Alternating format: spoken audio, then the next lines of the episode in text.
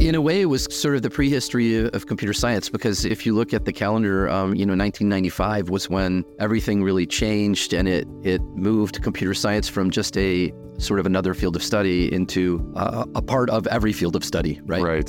Think about the, the redemptive act of pulling out a text that is on its way out of this world. Mm. And then we cross this chasm because digitization creates a kind of eternal life uh, that we're, you know, what you what you digitize is no longer subject to material degradation. It's digital, and, and if we preserve it right, it will be digital and digitally perfect from now on. So the, the two things that I have thought about actually are this idea of, of a redemptive act, um, which resonates with the Christian mandate, and that is that because God is capable of redemption, he has made us capable of that too. And our presence in this world can be an act of redemption, right? Mm. And then the other thing is this idea of eternal life, of life beyond the physical frame. And so it's sort of a metaphor for that idea, which is also a strong Christian idea, is that this world is not our home, right? Mm-hmm. Welcome to this episode of the Upwards Podcast. I'm one of your hosts, Dan Hummel. I'm excited to today to introduce this conversation with Brent Seales, who's the Gill Professor and Chair of Computer Science at the University of Kentucky. He's also a principal investigator for the Digital Restoration Initiative. And these titles should go to show that Brent is a world-class scholar in computer science and digital imaging. This conversation ranged widely from Brent's training at University of Wisconsin-Madison in computer science, where he got a P H D, to his work with cultural heritage artifacts and imaging them and extracting data from them, to our thoughts on science fiction, to even talking about A I and, and Brent's thoughts on A I. He's been working with A I going all the way back to the nineteen eighties. So without further ado, here's my conversation with Brent Seales. Glad to be here on the podcast with Brent Seales. Welcome, Brent. Well, thank you, Dan. It's a real pleasure to be here. So, Brent, you've been staying here in Madison for the week as sort of a guest of Upper House. How's the week been going? It's been fantastic to be here and to enjoy the environment that you have and interact with the people. The staff's amazing. Awesome. Had a great week. Awesome. And I know you have some connections, uh, particularly to U W. We'll get to those, but we're happy to have you here. We're actually talking on the uh, on the day of a big public lecture you'll be giving this evening that will include some discussion of A I in it, and we'll get to that topic at the end of this conversation as well. But I thought we'd start, Brent. Uh, we really want to get to know who you are, um, uh, what you do, and then just as a, a foreshadowing for the audience, Brent's a leading scholar, a leading practitioner in computer science, and a particular part of the world of computer science with digital imaging. So we're going to get to that and and try to explore some of what it's been like to be in the field of computer science from basically the eighties to today, which is a really important period of computer science history, and then some of the particular work uh, you've been doing. But let's start with, with your background. Brent, just give us a sense of who you are, where you come from, and then what you do today, and then we'll fill in the gaps uh, in between those. Well, my academic background started here, really, when I um, went to graduate school and and stayed five years in Madison from nineteen eighty-six to ninety-one and got my computer science P H D here. Yeah. Um, before that, I had been uh, an undergraduate in the South, Louisiana, and I was raised in Western New York, so outside of Niagara Falls and Buffalo. What what drew you to Louisiana for your undergrad? That's a far, far away from New York. Yeah, that was a big step. I was eager to get out of my home. um, I, I think that's true for most seventeen, eighteen year olds. And uh, I had experience with the Deep South because my father was from Eastern Texas, mm-hmm. which borders uh, Louisiana, and and opened up that part of the country as an avenue for me, maybe academically. So tell us a bit about growing up in New York. Um, and particularly, I think audience is interested in um, your relationship to Christianity. Yeah, wh- whatever you want to share about uh, about that part of your life. Sure. I grew up in a Christian home, and my grandparents were uh, the founding members of a, a Christian and Missionary Alliance Church in Springville, New York, and uh, that was uh, my my maternal grandmother and grandfather. And so my mom was the pianist for the church, and uh, we grew up uh, doing the music and also worshiping there. Uh, and I stayed in that church through my teen years and until I left. When did you start uh, becoming interested in computers or in computer science as a field? Well, my childhood spanned the the moon landings. I was mm. five when uh, Neil Armstrong walked on the moon, and the, the rapid acceleration of technology during the seventies was inspiring. But what really did it for me, what captured my imagination, was what was going on in Silicon Valley with the uh, Steve Jobs story, mm. Apple computers. That that came online about when I was in, in high school. Mm. And we were converting curriculum in high school. We, uh, the teachers were trying to figure out how to incorporate computation into what they were offering. And I was on the forefront of that. It was a very exciting moment for me. Can you tell us just a bit, what was it, what was so exciting about it for you? Well, my first uh, experience with computing in high school was through punch cards that got sent off overnight to a, uh, you know, a, a collecting area that, that sort of ran them. And then we'd find out what happened the next day. And uh, that, that we lived through the transformation from that to a Steve Jobs, you know, Apple computer that showed up in a, a room in our campus. And the difference between those two things was night and day. I could feel the acceleration and the excitement around it. Mm. Did you have computers in the home? Was that part of uh, sort of how you grew to? No, we did not have any computers at home. So uh, the school was a, a real attractor because that's where the, the machine was. We had small things that you, you could do, like calculators. Believe it or not, hand calculators weren't a thing until the early seventies. So, and some of the programmable ones were just coming out near the end of that period. And uh, that was something I did. I got a small handheld, and you'd call it a graphing calculator now, and mm. figured out how to code up something on that, you know, which was fun. So, I mean, I think a lot of people, me included, when I was young, I was really interested in computers. I even took a Cisco networking course at my high school, um, but I did not make it a career choice. I ultimately was happy to play computer games and do other things on computers. Did you know even in high school that you wanted to make that your career, sort of that, you know, sort of specialize in that, really learn it deeply and actually try to make money from it? I wasn't really sure. Yeah. You know, I, I wasn't, uh, it was exciting to me, and I, I had aptitude, but I was also a musician, and I played uh, mm. classical violin. And so I hedged my bets, and I went as a double major playing violin, thinking, you know, maybe that could evolve into something. I didn't know if I was going to be a good player or a bad player. And, uh, and then also a computer science major, because I did want to explore what was happening at the university level, not just, you know, in my high school. Mm-hmm. I mean, we had one Apple computer and that was it. So, you know, that gave me a taste of what was coming. But, you know, when I got to university, the whole world opened up. Yeah. What what happened to the violin playing? I, I went to, to the Deep South, to uh, University of Southwestern Louisiana in Lafayette. I went there on an orchestral scholarship. Mm. I played in the orchestra the first two years of my career there.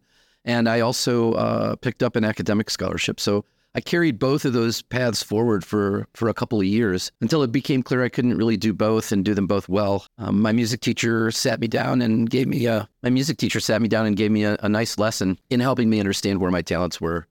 And he told me that I was a good player, but probably not a great player, hmm. and that he could tell that I probably could be a great computer scientist. Hmm. So that helped me um, be able to understand that maybe music was going to be my avocation, but not my vocation. It makes me think of sometimes some of the best conversations, not always, but sometimes, are blessings when people actually tell you what you're not good at or what, what you need to, uh, yeah, treat as a hobby more than uh, more than the central thing. And that can be really clarifying uh, at times. No, honestly, I've always been grateful to Bill Hayden for telling me that. He was a great violinist and he was my teacher. He'd come from Juilliard, and I was lucky to have him mm. in the Deep South. And I've taken that lesson on to some of my students, you know, as as I'm now a professor. Uh, sometimes it's really important for them to hear, you know, what they're good at and what they're not. Well, uh, so you you have a, a computer science degree. Um, I don't know, I don't know a ton about that world, but I know that um, not everyone goes on to graduate work after that. In fact, uh, many people jump right into the um, private industry or, or other areas. What made you want to go to grad school and, and sort of really uh, dive into the scholarly academic part of it? What was happening in Louisiana at the time, and the university actually called itself Silicon Bayou. Okay. There's actually a lot of uh, great computer science going on in Lafayette, Louisiana at the Interesting. time. Interesting. But it was driving the oil industry because mm-hmm. refineries, you know, were doing optimization. It was it, it was a lot of development in that region around uh, energy. Mm. And so most of my colleagues went with their undergraduate degree into the industry, and they, they followed that route. What I felt, though, was that I wasn't prepared yet Uh, I, I needed to know more about what was happening in the field. And one of the things that helped me know that was that I took the um, the G R E exam, and there was actually a, a subject exam on the G R E in computer science. Hmm. And I didn't do very well on it because there were parts of our curriculum that didn't cover what was asked on the G R E subject exam. Hmm. And so what it sort of told me is that I needed to bake just a little bit longer to make sure that I really knew what the field was about and where my place in it was going to be. And graduate school is my path. And uh, U W, how did that emerge on on the radar as the place you'd want to go? Uh, U W was ranked in the top ten public universities in computer science at the time. And I had this vision of Wis- Wisconsin that, of course, wasn't accurate, but it was very positive. And I came up to visit. What they offered me when I applied was a, a guaranteed four years of funding. And I figured if I couldn't get a PhD in four or five years, I should move on anyway. So it just seemed like economically a very responsible move. It also was just a beautiful trip. I came here and I saw the lakes, and I became enamored with uh, the department, mm-hmm. which had the kind of energy I, I'd never seen before. And it, it really did feel like a top ten department. Yeah. Yeah. And I, I think uh, many of us who I also went to grad school at U W, we do that trip to figure out if U W is the place to come. And it's just a beautiful city. And for most people, it becomes a good decision. Uh, and it it's actually indicative of certain parts of the year, not all parts of the year, when you come in the spring uh, for the next fall. Um, well, I think it'd be interesting to just hear what it was like to be a grad student in computer science in the late eighties, early nineties. And I know you teach grad students today, so I don't know how, how similar is it today versus thirty years ago? Is it the same type of work, or I know it's obviously different equipment and instruments you're using, but what was it like to be a, a grad student? Uh, what, what's the type of work you did? Oh, that's an interesting question. I haven't thought about that in a while, but uh, it was pre-internet. Okay. So um, the field was completely different in terms of the way we ran the equipment and the way that you had to gather around the equipment. So we had places you had to actually come and be on site. Uh, I would say it's it was a lot more social in the sense that we were gathered together on the machines, you know, in the same rooms. And that was required because you didn't have connections at home where you could, you know, ubiquitously connect to the machine. And I think also the field had not yet gone to the place where the personal computer uh, was in every home. Mm-hmm. And certainly mobile computing hadn't happened. In a way, it was sort of the prehistory of computer science, because if you look at the calendar, um, you know, nineteen ninety-five was when everything really changed, and it it moved computer science from just a sort of another field of study into uh, a part of every field of study, right? Right, right. Um, so I, I'm, I've read a few books on the history of Silicon Valley and, and early computing, and one of the images that I remember from that is this this reality that, you know, there were places on Stanford or wherever where there were computers, and if you wanted to use it, you had to reserve a time on it. And you and you know the famous stories are people who have big breakthroughs, but they're reserving a computer from like two to three a.m. on Thursday mornings or something. Was that the type? Does that resonate with with how it was at U W at the time? Like, you were sort of very social, as you mentioned, but jockeying for limited time with the few computers that were available. Yeah, that's right. And more of that happened during my undergraduate period from eighty-two to eighty-six. We were moving toward deployed personal computers, but the computers were all networked, and they still had to, you know, talk to, to servers. And and so there was reserving time. There were um, machine rooms where you had to go in, and that's where all the machines were. And these these things have all, you know, gone the way of the dinosaur, but that's the way it worked at the time. You know? Yeah, it, it sounds it sounds very... Uh, frustrating as someone in the twenty-first century that that's how, um, but, but I guess it's how, you know, anything like a library or a lab would have a similar dynamic where there's, you know, certain hours you have to go there to actually access the things that are, that are in there. But I think with computers, we just, you know, we all carry them around uh, all the time now. Um, well, you know, one other track as you're in grad school is that you're, um, uh, you're obviously thinking about what's next Um, after grad school. And we talked a bit, a bit about this last night when we were meeting with some students, but um, just the, the question of sort of discerning where to go after grad school with a PhD in computer science. Um, yeah, just talk through what, what were you thinking uh, as you were ending uh, grad school, and, and ultimately where did you uh, land after that?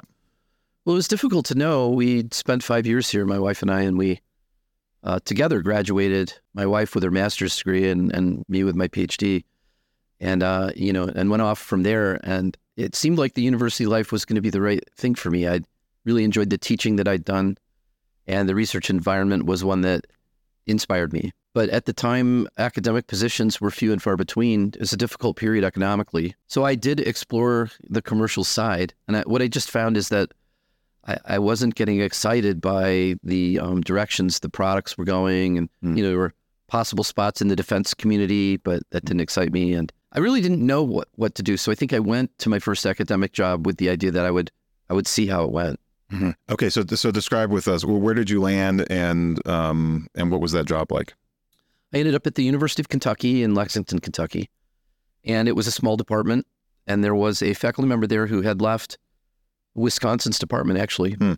and so knew very well my advisor and uh, probably really helped make a way for me there. The department gave me an opportunity to build my own thing, which was exciting because other departments that it could have gone to were either less developed than that, maybe hmm. not even a graduate program, or, you know, were super developed where...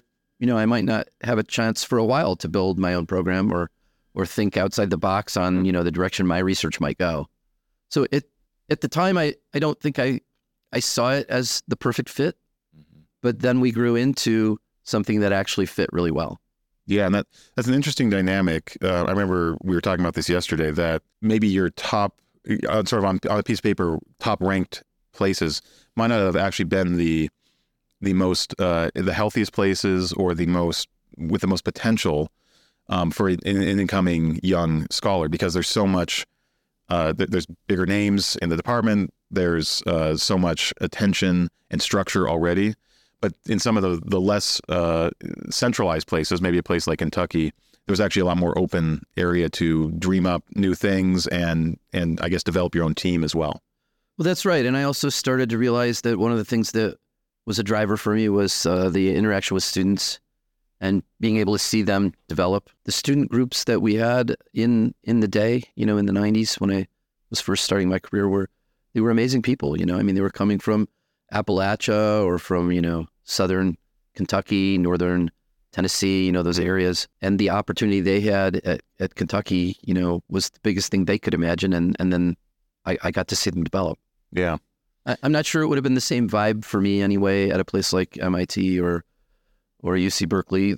Those are the places that people before me from Wisconsin were going yeah. uh, to get faculty positions. And, and yeah, I did kind of miss the idea that I would be associated with a name that had that kind of cachet mm-hmm. uh, because the University of Kentucky wasn't going to be on anyone's top ten list for branding, right? Right.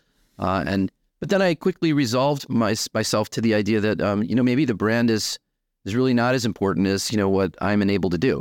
Mm. And if it aligns, then that's where the important part is. When, okay, so you're at Kentucky. Most people, if they've heard of you, probably know you for your work around digital imaging and cultural heritage pieces, ancient texts. Was that always part of your research profile, or is that something that developed? And, and how did that become the thing that you really spent a lot of time focusing on? The things that I'm known for now, especially around heritage science, evolved fairly late, actually, in my career. Uh, they were only a part of the portfolio because I'm an imaging specialist and I did computer vision here at Wisconsin.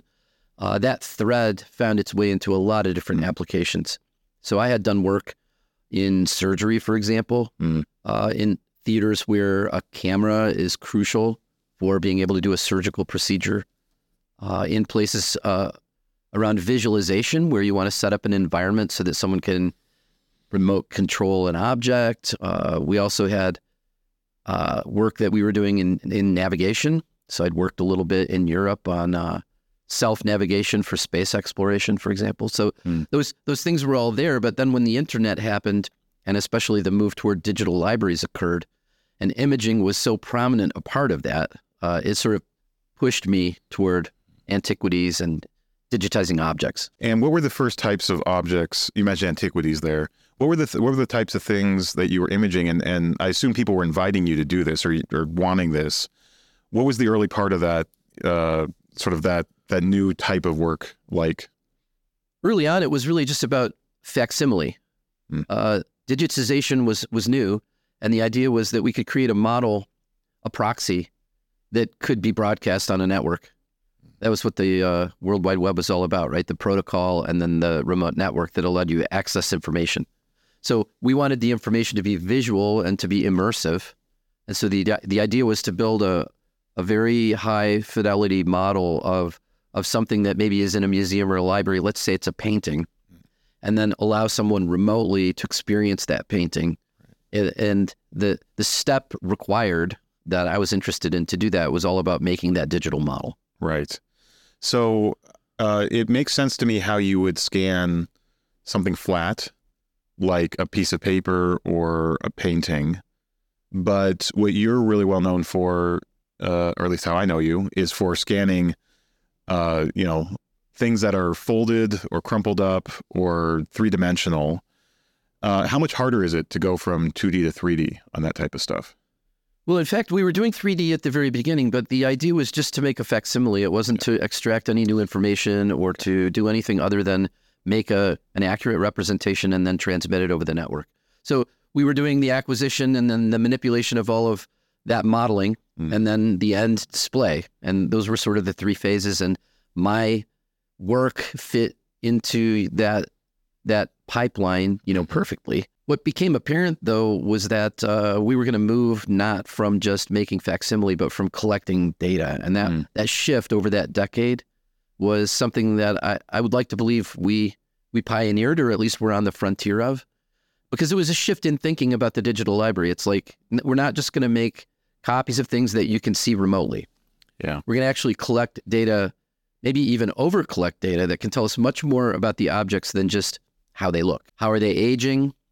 Is there anything hidden that we can reveal? Uh, can we run a simulation using what we collected to be able to tell something more about how this object behaves?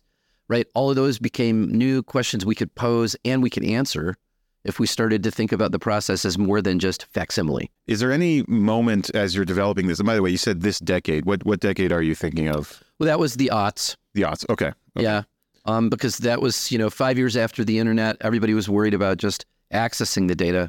But soon we started to change our mindset uh, from just digitization, right, and acquisition to this broader idea of data collection around new questions that we could pose and answer. Right. Okay. So the shift from from mere imaging to actually extracting data, were there any moments as you were making that shift where it really clicked for you that this is this has potential uh, in, a, in sort of a way that could be revolutionary for the way we understand particularly ancient texts? Oh, absolutely. Early on, one of my projects was an imaging project with, uh, it started out with the Beowulf manuscript as being central, mm. but a bigger collection at the British Library that included many more manuscripts than just that, mm. that iconic one.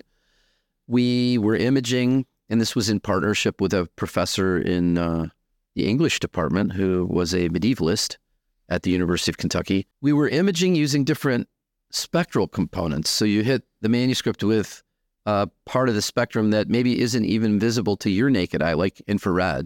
Right. And then you'd image that to see if it would create the ability to see more on the page than you could with the naked eye.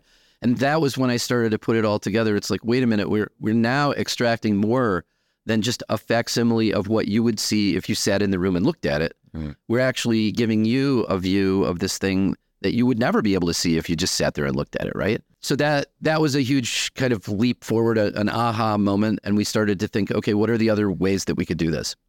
And it's an aha moment for you. How did you, how was your work received within the museum, archaeology, curating community? Like, were they, how did they respond to this idea, pretty revolutionary idea, that many of the things they were holding that maybe they They there was significance, but they there was much more significance if you could actually read what they were. And you're coming in as a computer scientist. I'm sure you have a team. Were they eager to share those things with you, or was that a, a case you had to make? It was a case I had to make. I think most of the diffusion of these new technologies into fields uh, meet with resistance initially, because people are skeptical as to whether a true transformation is going to take place, or or if anything new is really going to come of it. Right. But you know, computer science, even going back to the community I felt as an undergrad in the way that we had to do computer science, it's always been collabor- collaborative for me. Mm. That collaboration is compelling. And I don't mean just within computer science, but across fields. I mean, even back in my Wisconsin days, uh, the the Center for the Study of the Atmosphere and Climate Science was almost connected to the computer science building. They were right across the street. Mm. And and those guys participated in seminars, and it was an application where computing clearly was going to play a role, because understanding climate, right, it's fundamentally, you know, tied to these big models that we run in simulation. So yeah, I've always known the collaborative part was there, and making the case in heritage science, um, it had its own challenges, but ultimately, of course, people could see, you know, the power of what was happening. Right. Um, okay, so you you have these this experience at the British Museum. Clearly, there's a lot of potential here. So you've been do, but you've been doing this work since then. So it's been another, you know, fifteen years or so. Just give us a sense. What, what's is there a highlight, or sort of a maybe the highlights in the future, and you're excited about it? But what what's the what's the sort of defining mark of this this new way of of of really analyzing um, these ancient texts that we couldn't read otherwise? Let's see. What's the metaphor for people who ski in Wisconsin? I, I think I got out over my skis a little bit uh, with some of the things that we wanted to do, but the technology wouldn't really support it at the mm-hmm. time. So there were some things like using computed tomography to see inside an object. We were really uh, advanced on that thinking, but the technology wasn't ad- as advanced as what we wanted to do. So some of that came in underneath us. Mm. But realizing the potential of that, in the old days, you would take an object like a closed book that can't be opened, and you would make a model just of what you could see. And you would concede that we can't open it. Mm. So the model that we would deliver would be what it looks like. Mm-hmm.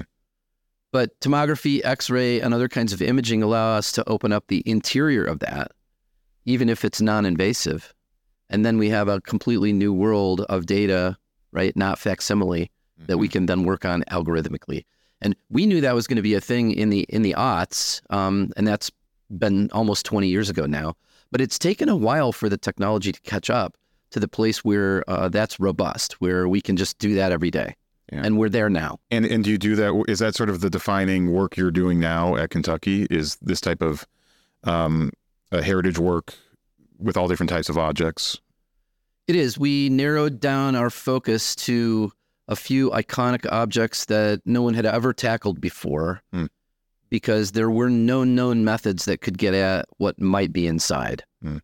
And so over time, we made contributions, you know, in a, in a lot of these different fields, flattening out wrinkled manuscript papers, for example, or using ultraviolet light to see things that otherwise would be erased to the naked eye. But but ultimately, our place, I think, in the world has come from the interior of objects that cannot be opened at all, and doing that completely non-invasively using X-ray. What are what are some of the the things you you've decided or you did in the recent past that are these these uh, sticky problems? Uh, We've had two or three really amazing results that have come from uh, our work in advancing the software and, and our thinking around this problem. One is with a manuscript in the Morgan Library, which was established by J P. Morgan uh, and uh, exists in, in Manhattan, Lower Manhattan, and uh, I don't know if it's Lower Manhattan, but the Morgan Library is in Manhattan, and uh, they have this manuscript there, uh, which J P. Morgan acquired in the sixties, and it's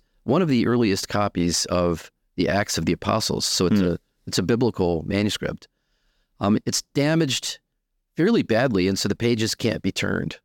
And so we were able to work with the Morgan Library to be able to image it using tomography, mm. and we can pull out every one of the pages uh, non-invasively using virtual unwrapping. And so it's been an amazing experience to do that work. And also the binding of this of this particular manuscript is a transitional binding. It's a, it's a binding that shows how bookbinding evolves over time. So it's kind of a, a dual, you know, manuscript where you also have this this binding part that makes it really, really valuable. And of course, we didn't have to damage it or even do any restoration. Uh, we put it into the machine, collected the data, and from there it was all virtual unwrapping. That's fascinating. I, that's a one example, the the um, the book of, of Acts. I know you've done other biblical related uh, material as well. Is there anything as a Christian, is there anything, is there an extra dimension of either stress or excitement when you're working with documents that might actually, you know, affect potentially, or at least uh, fill in uh, what we know about the history of the Bible, the history of the church?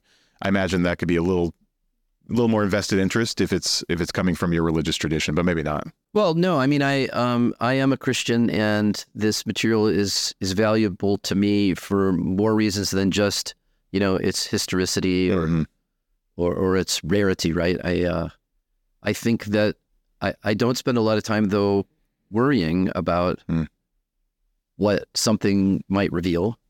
And I guess that's because, you know, going back to my religious experience here in Madison, you know, all truth is God's truth, right? Mm-hmm. It's sort of a reformed idea that we learned in, in church here, right, at Geneva Chapel, right?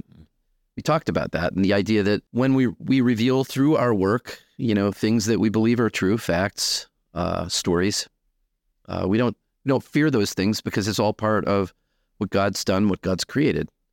And so I've thought more about, um, you know, how do I stay true to what I'm supposed to be doing? And who should I be working with, you know, who can fill in the parts that I'm not very good at, because I am not a biblical scholar and I don't really read the ancient languages. So, you know, I need to have teams of people who are willing to work with me, and maybe they worry about it. Right.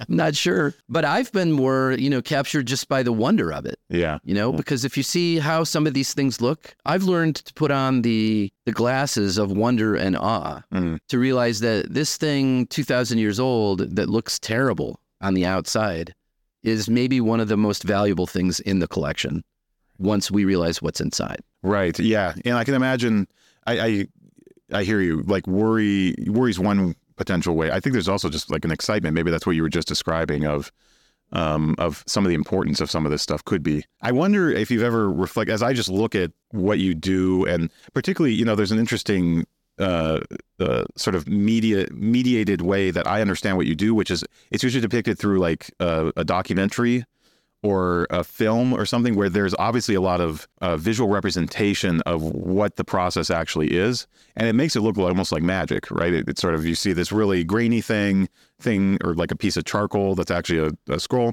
And then sort of there's special effects on the screen that are making it, and then suddenly you're reading an ancient uh, language.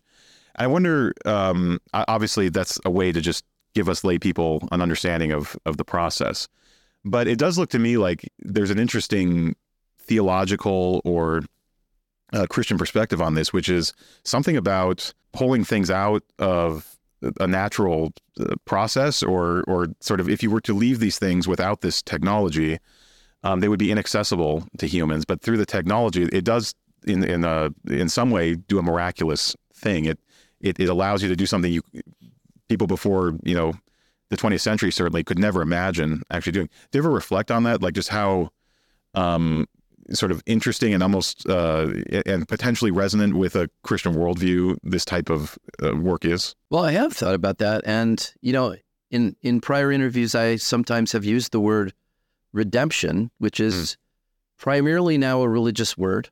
Mm. But think about the, the redemptive act of pulling out a text that is on its way out of this world. Mm. And then we cross this chasm because digitization creates a kind of eternal life uh, that we're, you know, what you what you digitize is no longer subject to material degradation. It's digital, and, and if we preserve it right, it will be digital and digitally perfect from now on. Mm.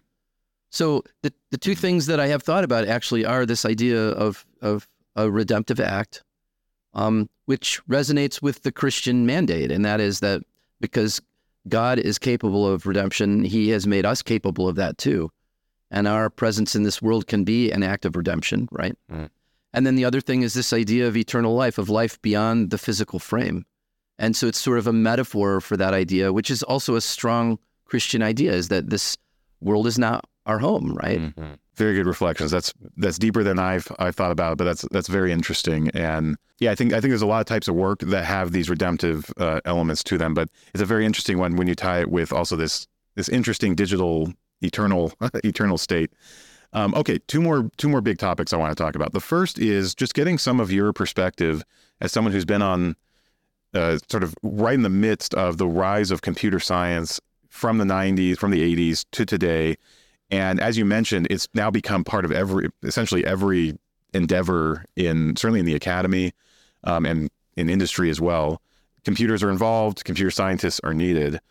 I wonder, um, And yeah, any general thoughts on just sort of the, you, you, you mentioned it a little, but just the the career of computer science as a field and how it's uh, sort of, I know here at U W it's the largest major.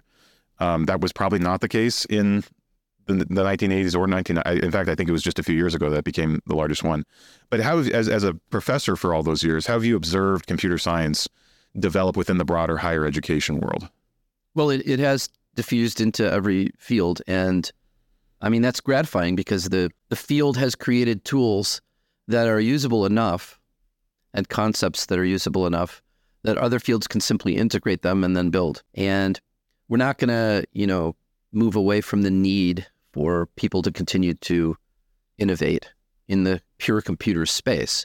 Right. But we've created this whole new set of, of, you know, interplays, right, between the tools and the concepts that are now diffused into new areas. So you have data science people who are working in hospitals. You have data scientists who are working for sports teams, mm-hmm. right? You have developers who are working in financial institutions, mm-hmm. uh, trying to keep people from stealing your credit card and so forth and so on, right? I mean, how how can I be anything but really excited about uh, seeing a field that I sort of just stumbled into um, because of the enthusiasm back in the day of people like Steve Jobs, right? Mm-hmm. Uh, grow to the point where, you know, it's it's a it's a global thing and it's diffused into literally every area of our lives. Yeah. Does that diffusion have any, I'll just access directly, any downsides? And I think particularly about like teaching. Like if you're teaching in a computer science class, I, I assume at some point, maybe back in the nineties or maybe early nineties or something, you could assume that most of the people in the class were going in a certain career trajectory. And so it'd be very clear what to teach them to get them there. And as you just mentioned, that th- that's not the case anymore. How have you seen teaching change? And has this ch- has it been a challenge that sort of computer science people are coming into your classroom for one of hundreds of different reasons of what they want to actually use it for? I would say for me, it happened about the late aughts, two thousand eight, two thousand nine. The iPhone was out. Social media was was really on the uptake. And what I saw was the acceleration of and adoption of, of uh, computing uh, has had exceeded the capacity of the institution of higher ed, right, mm. to, to sort of keep up in terms of what they offered and the curriculum. And so there is a downside. I mean, people are eager to adopt new things, and sometimes uh, those new things aren't incredibly healthy. I think we're seeing now studies around social media. Let's just mm. take that. And some of the downsides of teenage immersion in social media uh, that we never really anticipated. And parents have been so eager to adopt the devices and the network and the content uh, that maybe they've not been cautious enough, right, about allowing people to take a deep dive into a what can be sort of a cesspool, right, of concepts and and interactions that are just not appropriate for a nine-year-old or a twelve-year-old. Right? Mm. So that's just one example of where there's a huge downside, right? And I think it's the role of the university and the computer science department to try to have a voice in this. And I, I don't know that we've been that good at doing that, actually. In terms of research, so you spent a lot of time doing research at Kentucky. Has research changed over the decades? Uh, I, we mentioned the internet coming in the nineties, that's a big change. But fundamentally, are you doing similar, are you asking similar types of questions? Or has the research environment pretty radically changed as well since the nineties? Yeah, research has changed tremendously, and there's been a shift of uh, of research power, if you will, or um, or focus from the universities to corporate entities. So mm-hmm. you'll see Google, Facebook, Microsoft making advances because they have the infrastructure to do so that uh, many of the universities can't can't make. And while they offer some of that infrastructure for hire, and while our national organizations like the National Science Foundation and others try to build global and national infrastructures that can be used by academic researchers, Uh, I think right now the um, the focus has shifted, and it's it's hard to get it back. Economic mm-hmm. power is with corporations, usually not with the government. Yeah, and so you have researchers competing for enough funding to be able to make advances, but they're competing against uh, deep pocket corporations that can make those advances directly. And I don't know what it's going to do for the research enterprise of the academic side of things. I think there's going to be some tension there. When I think of, I'm a historian, I've really benefited from Google Books. um, and particularly the stuff that's not copyrighted. So right now it's, you know, nineteen twenty-two or something like that. Anything before that, you get total access to, and they're very clean, tend to be very clean scans. I noticed that many of those scans are coming from universities, like they have University of Michigan or University of Wisconsin on the in the inside of the cover. What, as someone who's sort of in that field, what do you make of something like like Google Books? It's right at that intersection of, it seems like, corporate, and yet they're also somehow relying on university labor or insight. I'm not sure, but what do you make of something like Google Books?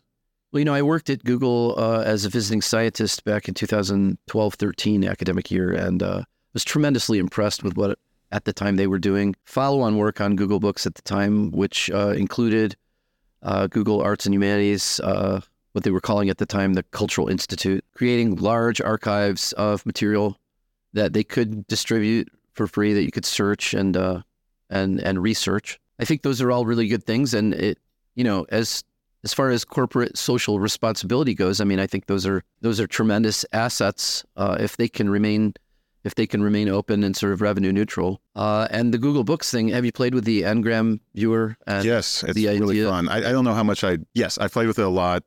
I've not. I've never sort of footnoted that or something. I, I don't know if it's. I need to know more about it to know if it's footnote worthy. But it's really interesting to to track things, and it, it actually gives you interesting clues on intellectual cultural trends as you see words come and go over the years. Yeah, it's tremendous. And the, um, the the paper that was initially written about that work, Steven Pinker and others, mm.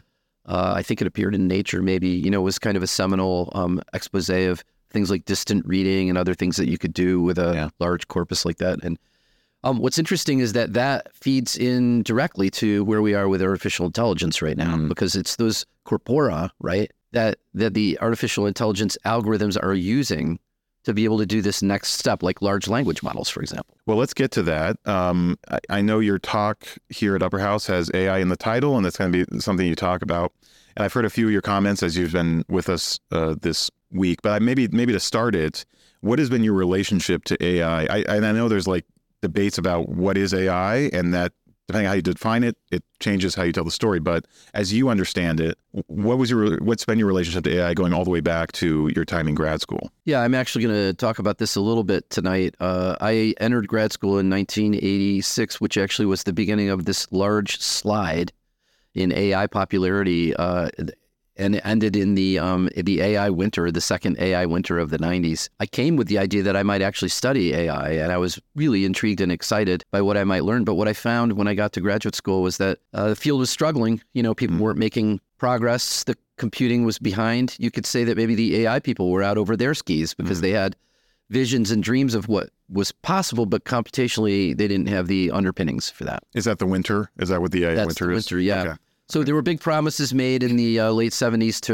early to mid eighties about what was coming, and then it didn't materialize. So by the time I got to grad school, people were a little bit de- depressed mm-hmm. about pursuing those ideas. And, and I don't know that I could have even gotten a job had I, at the time, pursued a pure A I PhD. Yeah.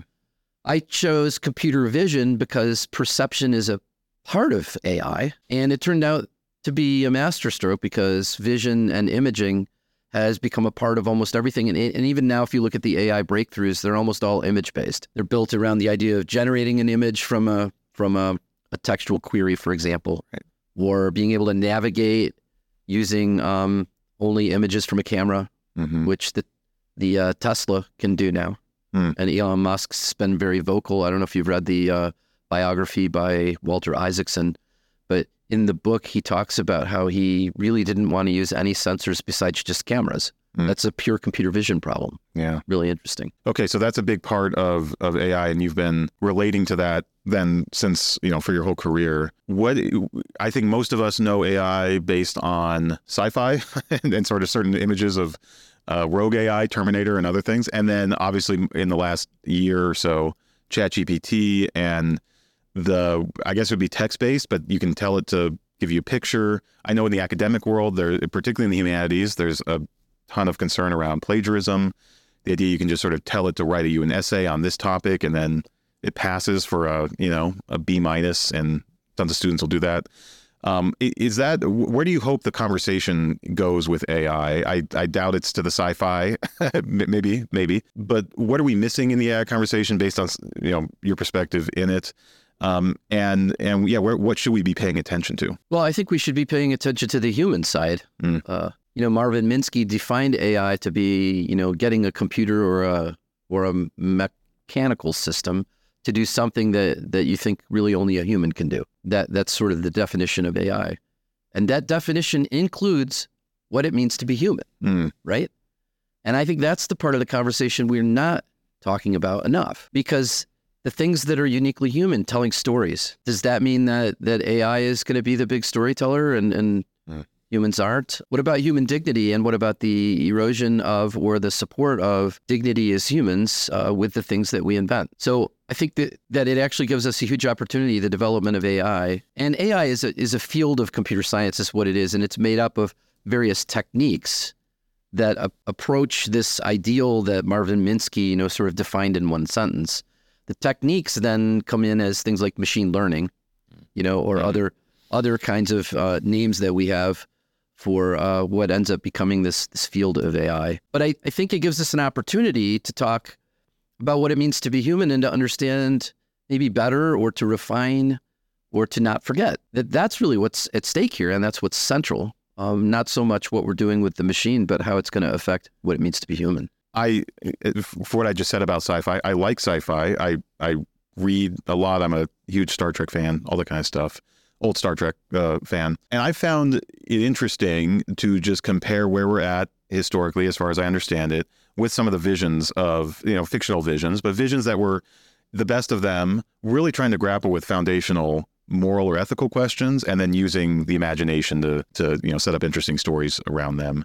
Is there any science fiction, any sort of classic science fiction, or, or anything around A I that you think got part of the, you know, part of it right, or at least a, a moral question right, or uh, or something like that? I'm I'm hoping you you consume some of that. Um, I here. did, yeah. Okay. I was a science fiction fantasy reader, you know, in the seventies and eighties, and of course, yeah. Tolkien played a huge, huge role, and as well as C S Lewis, as well as C S Lewis. And and I read Isaac Asimov, and mm-hmm. I think that would be the the first answer that most people would say in the Foundation series and the, the laws of robotics and that kind of thing. And, you know, I, I think that was a huge contribution at the time, because no one was, was going that far. We were looking at things mechanistically, like sort of the Jetsons, you know, mm-hmm. but nobody was thinking about the deeper questions. And then you get some of the movies like um, the Harrison Ford. Blade Runner. Blade Runner yeah. series, yeah. And, you know, again, you know, deep questions that were going far beyond where we were technically at the time, but posing really important questions. Should we get there with yeah. the technology, right? Yeah, and Blade Runner, uh, and we'll get off the the nerd uh, horse here in a minute, but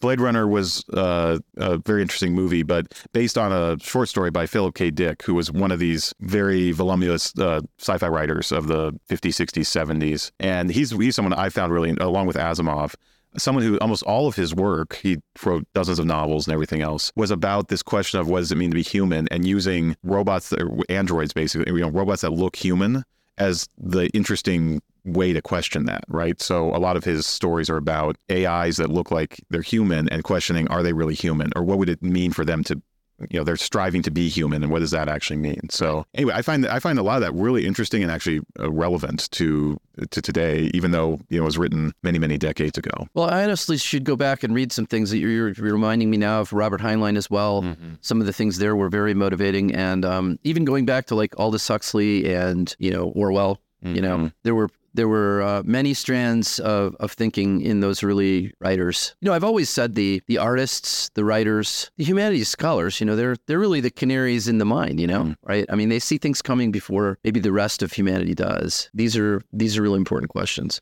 Yeah, and I, I think of, I think it was C S. Lewis, it might have been Tolkien, who talked about um, science fiction as the modern era's mythology. So, you know, ancients had myths and and gods in the clouds that did magical things, and you'd sort of tell your morality tales through those. And today the magic is through, you know, lasers and warp engines and things that can't actually happen, but are the the way we work through as a culture uh, a lot of the uh, a lot of the moral issues that we have. And I think that's that's probably right. And and certainly more there's you know hard science fiction, which is much more engaged in the science and trying to actually um, be much more tied to what we know and and you know, sort of maybe be a little more realistic. But then there's the more fantastical stuff that uh, that really lets opens up the the moral uh, world as well.